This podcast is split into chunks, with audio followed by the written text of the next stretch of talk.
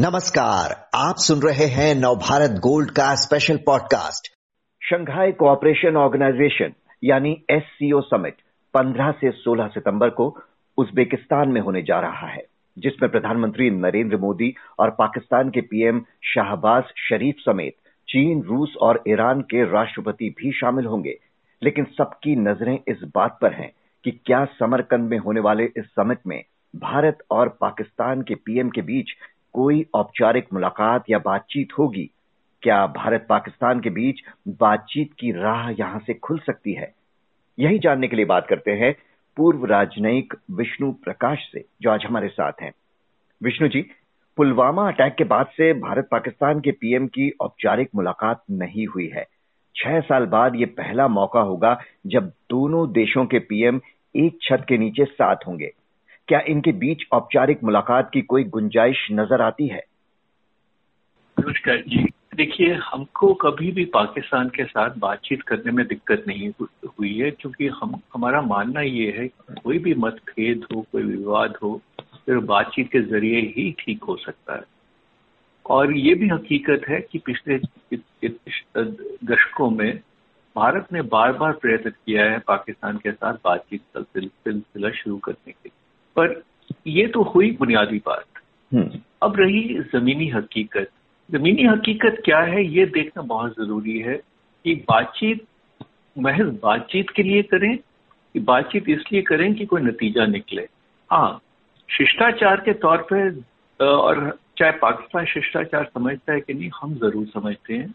शिष्टाचार के नाते दुआ सलाम दोनों प्रधानमंत्रियों में हो जाए ये बड़ी बात नहीं पर ये थोड़ा हम देखें कि बातचीत किससे कर रहे हैं कर, करने की बात हो रही है और क्या निकलेगा पहले तो ये एक मैं ज़रूर कहना चाहूँगा कि अभी तक अनाउंस नहीं हुआ है कि हमारे प्रधानमंत्री जाएँगे या किसी से मिलेंगे पर हम्म। मुझे लगता है कि ज़रूर जाएँगे क्योंकि हम एस के अध्यक्ष बनने जा रहे हैं तो प्रधानमंत्री जी जाएँगे हम्म।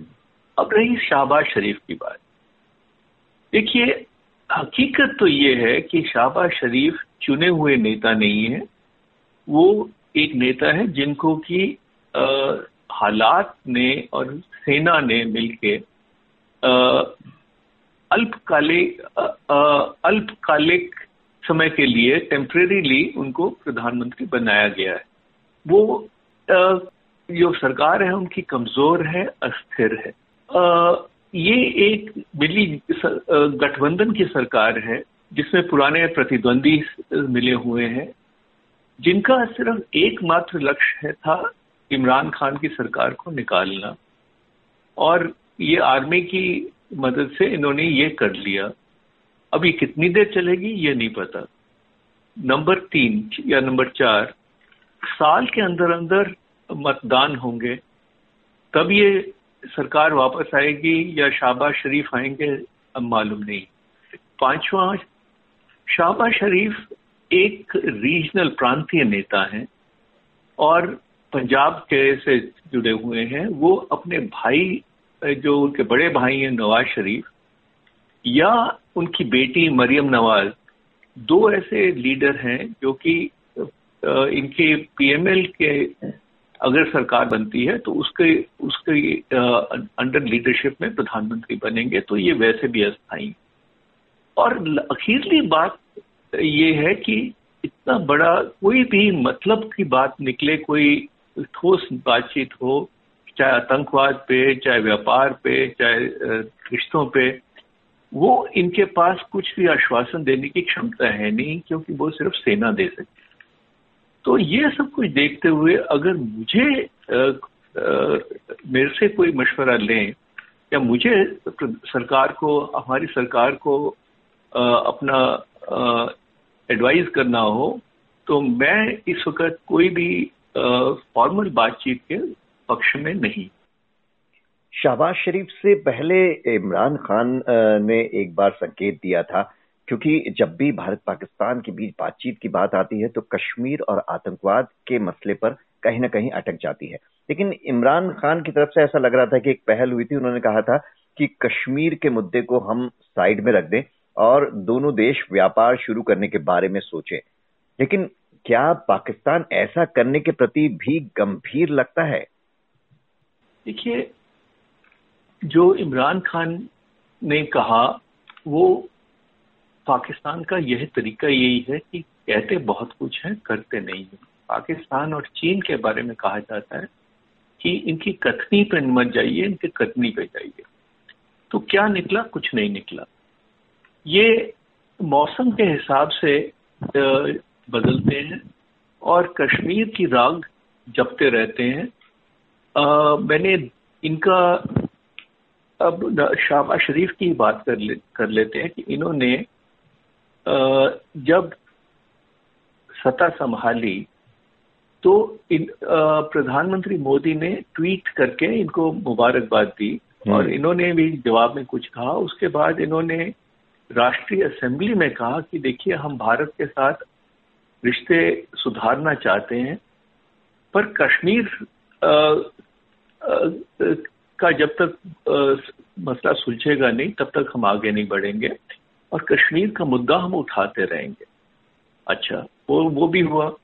अब पाँच अगस्त को तो यानी कि तकरीबन एक हफ़्ता पहले शाहबाज शरीफ ने ट्वीट किया है और उसका मैं अगर हिंदी में अनुवाद करूँ तो उन्होंने ये कहा है कि पिछले दशकों दशकों में भारत ने कश्मीरियों के प्रति पूरी बेबाकी के साथ बेलगाम बल का प्रयोग किया है। पीढ़ियों से बहादुर कश्मीरियों ने भय, धमकी, यातना मानव अधिकारों के उल्लंघन का सामना किया आदि आदि। तो साहब, ये वही राग है, वही लोग है, वही इनका है, ये अपना जो एक एक कश्मीर का जो मुद्दा है, जो खाम खा इन्होंने किया क्रिएट किया हुआ है तो पर इसके साथ ये लोग अपने आप को देश भक्त साबित करते रहते हैं। तो ये बोलते रहेंगे ये करते रहेंगे। जब ये सत्ता में नहीं होते तब थोड़ा नरम पड़ जाते हैं। जब सत्ता में आते हैं तो फिर वही धाक के तीन पात।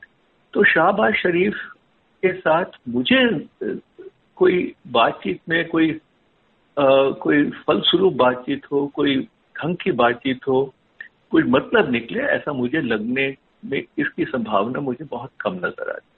जी, ये कहा जाता है कि लंबा वक्त हो गया है, दोनों देशों के बीच बातचीत रुकी हुई है, लेकिन कब तक ऐसी चीज़ें लटकी रहेंगी, कभी तो कोशिश करनी ही होगी। और इसलिए कहा जा रहा है कि जैसे पीएम मोदी ने ट्वीट के ज़रिए शाहबाज शरीफ को बधाई दी थी और शाहबाज ने शुक्रिया किया था तो उस सिलसिले को आगे बढ़ाने का ये सही मौका हो सकता है। लेकिन जैसा आप कह रहे हैं शाहबाज के दूसरे ट्वीट के बारे में कि कश्मीर को लेकर जो अनर्गल बातें उन्होंने कही हैं और आतंकवाद के मुद्दे पर भारत की चिंता को जब तक पाकिस्तान गंभीरता से नहीं लेगा, तब तक बातचीत का कोई मतलब रहेगा? मैं आपसे पूरी तरह सहमत हूँ कि हम पड़ोसी हैं और इस तरह का मन मुटाव हो ये अच्छा नहीं है। पर और बातचीत का सिलसिला चलता रहना चाहिए। मैंने शुरुआत में ये कहा था कि हमको बातचीत पे भरोसा है। हम बातचीत को ही के माध्यम से ही आगे बढ़ना चाहते पर देखिए, इंसान की ज़िंदगी में पाँच साल, दस साल बहुत लंबे होते हैं। इतिहास में पाँच साल, दस साल महज एक बिंदु होते हैं। हम अब पचहत्तर साल हो गए हमको आज़ादी पाए, दोनों देशों को आज़ादी पाए। तो पचहत्तर साल में क्या निकला? सिवाय लड़ाई के, सिवाय दंगे के, कुछ नहीं निकला, क्योंकि जब तक ये लोग शांति का रास्ता उन्नति का रास्ता सहयोग का रास्ता नहीं चुनेंगे, तब तक बात आगे बढ़ेगी नहीं। एक तरफ़ से हम सहयोग की बात करते हैं, ये आतंकवाद की बात करते हैं। जब जब हम प्रयास करते हैं तो जो डीप स्टेट है इनका, जो आतंकवादी संगठन है आर्मी है, वो उसका खंडन करती है। तो मुझे, मेरा ये मानना है कि हमको, हम तैयार हैं। हम बातचीत करने के लिए सदैव तैयार हैं, पर हमको ठीक समय चुनना चाहिए। कभी ना कभी तो सरकार इनकी ऐसी बनेगी, जहाँ के जो कि लोकप्रिय सरकार होगी, जो सेना के साथ, लोगों के साथ काम कर पाएगी।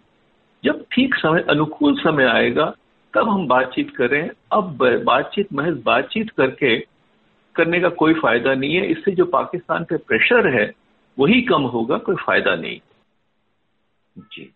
बहरहाल, समरकंद के एससीओ समिट में अगले महीने भारत और पाकिस्तान एक ही मंच पर होंगे, साथ होंगे, पर क्या बात भी करेंगे, इस पर सबकी नज़र रहेगी। विष्णु प्रकाश जी बहुत बहुत शुक्रिया आपका।